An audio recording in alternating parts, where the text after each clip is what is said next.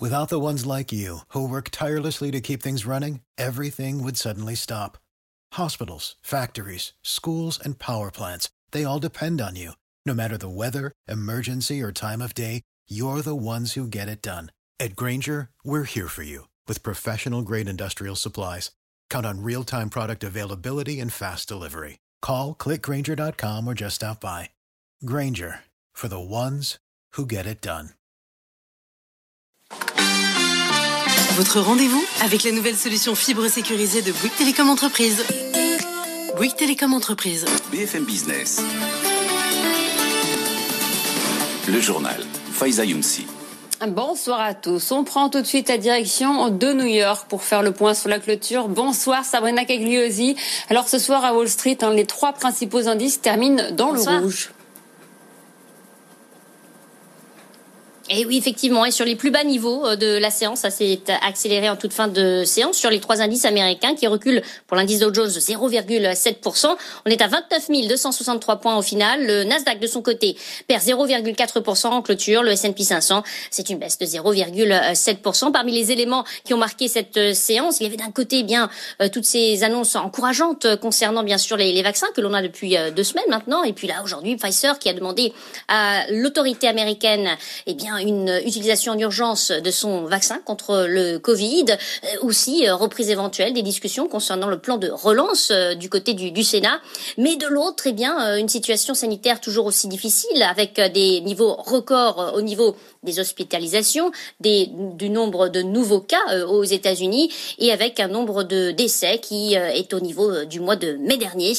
Ajouter à cela des désaccords entre le secrétaire au Trésor et la Réserve fédérale américaine sur la poursuite des programmes de, du financement des programmes qui ont été mis en place pendant la pandémie. Tout cela donc a, a pesé sur la tendance avec une petite actualité entreprise, quelques résultats qui se sont distingués aujourd'hui. On notera Footlocker qui a publié des chiffres supérieurs aux attentes avec une hausse plus marquée que prévue de son chiffre d'affaires à données comparables. Malgré tout, le titre euh, de Footlocker dans l'équipement euh, sportif perd ce soir 5%. Et puis Workday c'est le spécialiste euh, des logiciels cloud pour les ressources humaines.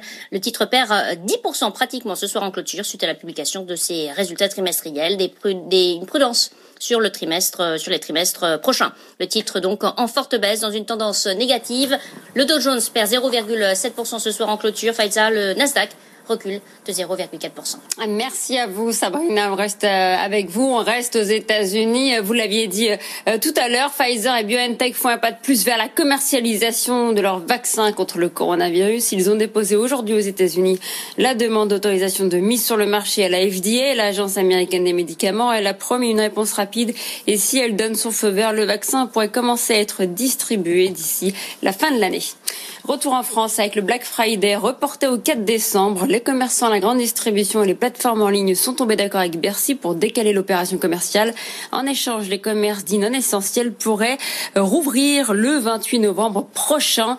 Et dans quelles conditions vont-ils pouvoir de nouveau accueillir les clients? Bercy a réuni ce matin les fédérations de commerçants pour travailler sur un nouveau protocole sanitaire renforcé. On fait le point avec Julien Rizzo.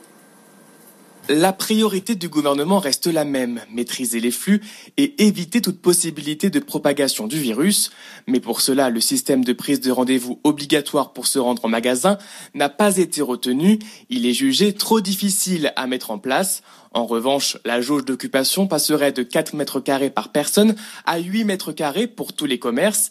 Et pour les magasins de plus de 400 mètres carrés, il faudrait un contrôle obligatoire à l'entrée pour surveiller que cette jauge soit respectée. Ce nouveau protocole reprendrait également toutes les mesures barrières mises en place lors du premier déconfinement, gel hydroalcoolique, port du masque obligatoire et marquage au sol. Enfin, concernant l'application Tous Anti-Covid, le téléchargement ne serait pas obligatoire, mais les commerçants devraient en faire la promotion auprès de leurs clients. Ce nouveau protocole doit encore être validé par le conseil scientifique en début de semaine prochaine. D'après nos informations, Bercy envisagerait la réouverture des commerces le 28 novembre prochain. Et ça pourrait être confirmé par Emmanuel Macron mardi prochain dès 20h. Il doit euh, préciser les prochaines mesures d'allègement du confinement. Nous suivrons euh, ces mesures en direct sur notre antenne avec Edwige Chevrillon euh, qui recevra ses, invités pour une édition spéciale. La finance mondiale s'engage pour soutenir la transition écologique réunie à l'Elysée cet après-midi. Une trentaine de fonds d'investissement parmi les plus importants au monde se sont engagés à favoriser la finance verte. Les de Raphaël Couder. BlackRock, Goldman Sachs, le français Ardian, mais aussi les fonds souverains d'une quinzaine de pays en tout, ce sont plus de 30 000 milliards de dollars, soit un tiers des actifs au niveau mondial, qui sont désormais orientés vers la neutralité carbone. Concrètement, les investisseurs ont adhéré aux recommandations d'un groupe de réflexion du G20, créé en 2015 à l'occasion de la conférence de Paris sur le climat. Ce groupe de réflexion aspire à unifier la comptabilité du bilan carbone des entreprises. L'absence d'une norme universelle est aujourd'hui l'un des principaux freins à l'application des principes environnementaux, notamment ceux de l'accord de Paris. En mobilisant les gestionnaires d'actifs sur le sujet, cette initiative vise à influencer toute la chaîne de financement jusqu'aux milliers d'entreprises dans lesquelles les investisseurs placent leurs fonds.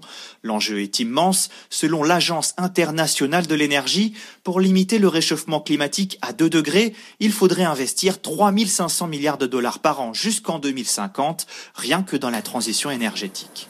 L'escalade entre Facebook et Apple au sujet de la vie privée. Dans une lettre dévoilée cette nuit, Apple s'en prend une nouvelle fois au réseau social et à ses pratiques en matière de collecte des données. Facebook réplique en accusant son rival de chercher à évincer la concurrence. Le détail avec Simon Tenbaum.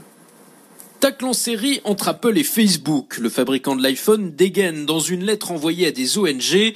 Apple y dénonce le mépris de Facebook pour la vie privée de ses utilisateurs et confirme son intention de restreindre à partir de 2021 la collecte des données sur ses iPhones. Apple entend contraindre les développeurs d'applications à demander explicitement l'autorisation aux utilisateurs pour recueillir leurs données. Facebook est vent debout contre cette mesure qui risque de faire fondre ses recettes publicitaires. Pour le réseau social, Apple cherche en réalité à faire diversion. Nous ne sommes pas dupes, il ne s'agit pas de protéger la vie privée mais de faire des profits. Apple veut développer son propre business publicitaire et évincer des concurrents. Facebook, soutenu dans son bras de fer par l'écosystème de la pub en ligne. En France, les entreprises du secteur ont ainsi récemment déposé une plainte contre Apple devant l'autorité de la concurrence. À 22h08 sur BFM Business, restez avec nous, le grand journal de l'écho tout de suite. La 16e édition des BFM Awards, le rendez-vous de la réussite française, récompensera les entrepreneurs moteurs de l'économie dans différentes catégories. Entrepreneurs de l'année, saga familiale, engagement, performance à l'international, révélation et grand prix manager de la décennie.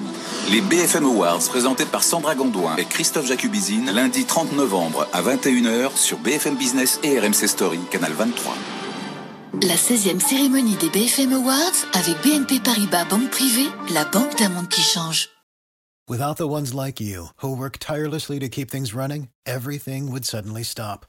Hospitals, factories, schools, and power plants, they all depend on you. No matter the weather, emergency, or time of day, you're the ones who get it done. At Granger, we're here for you with professional grade industrial supplies.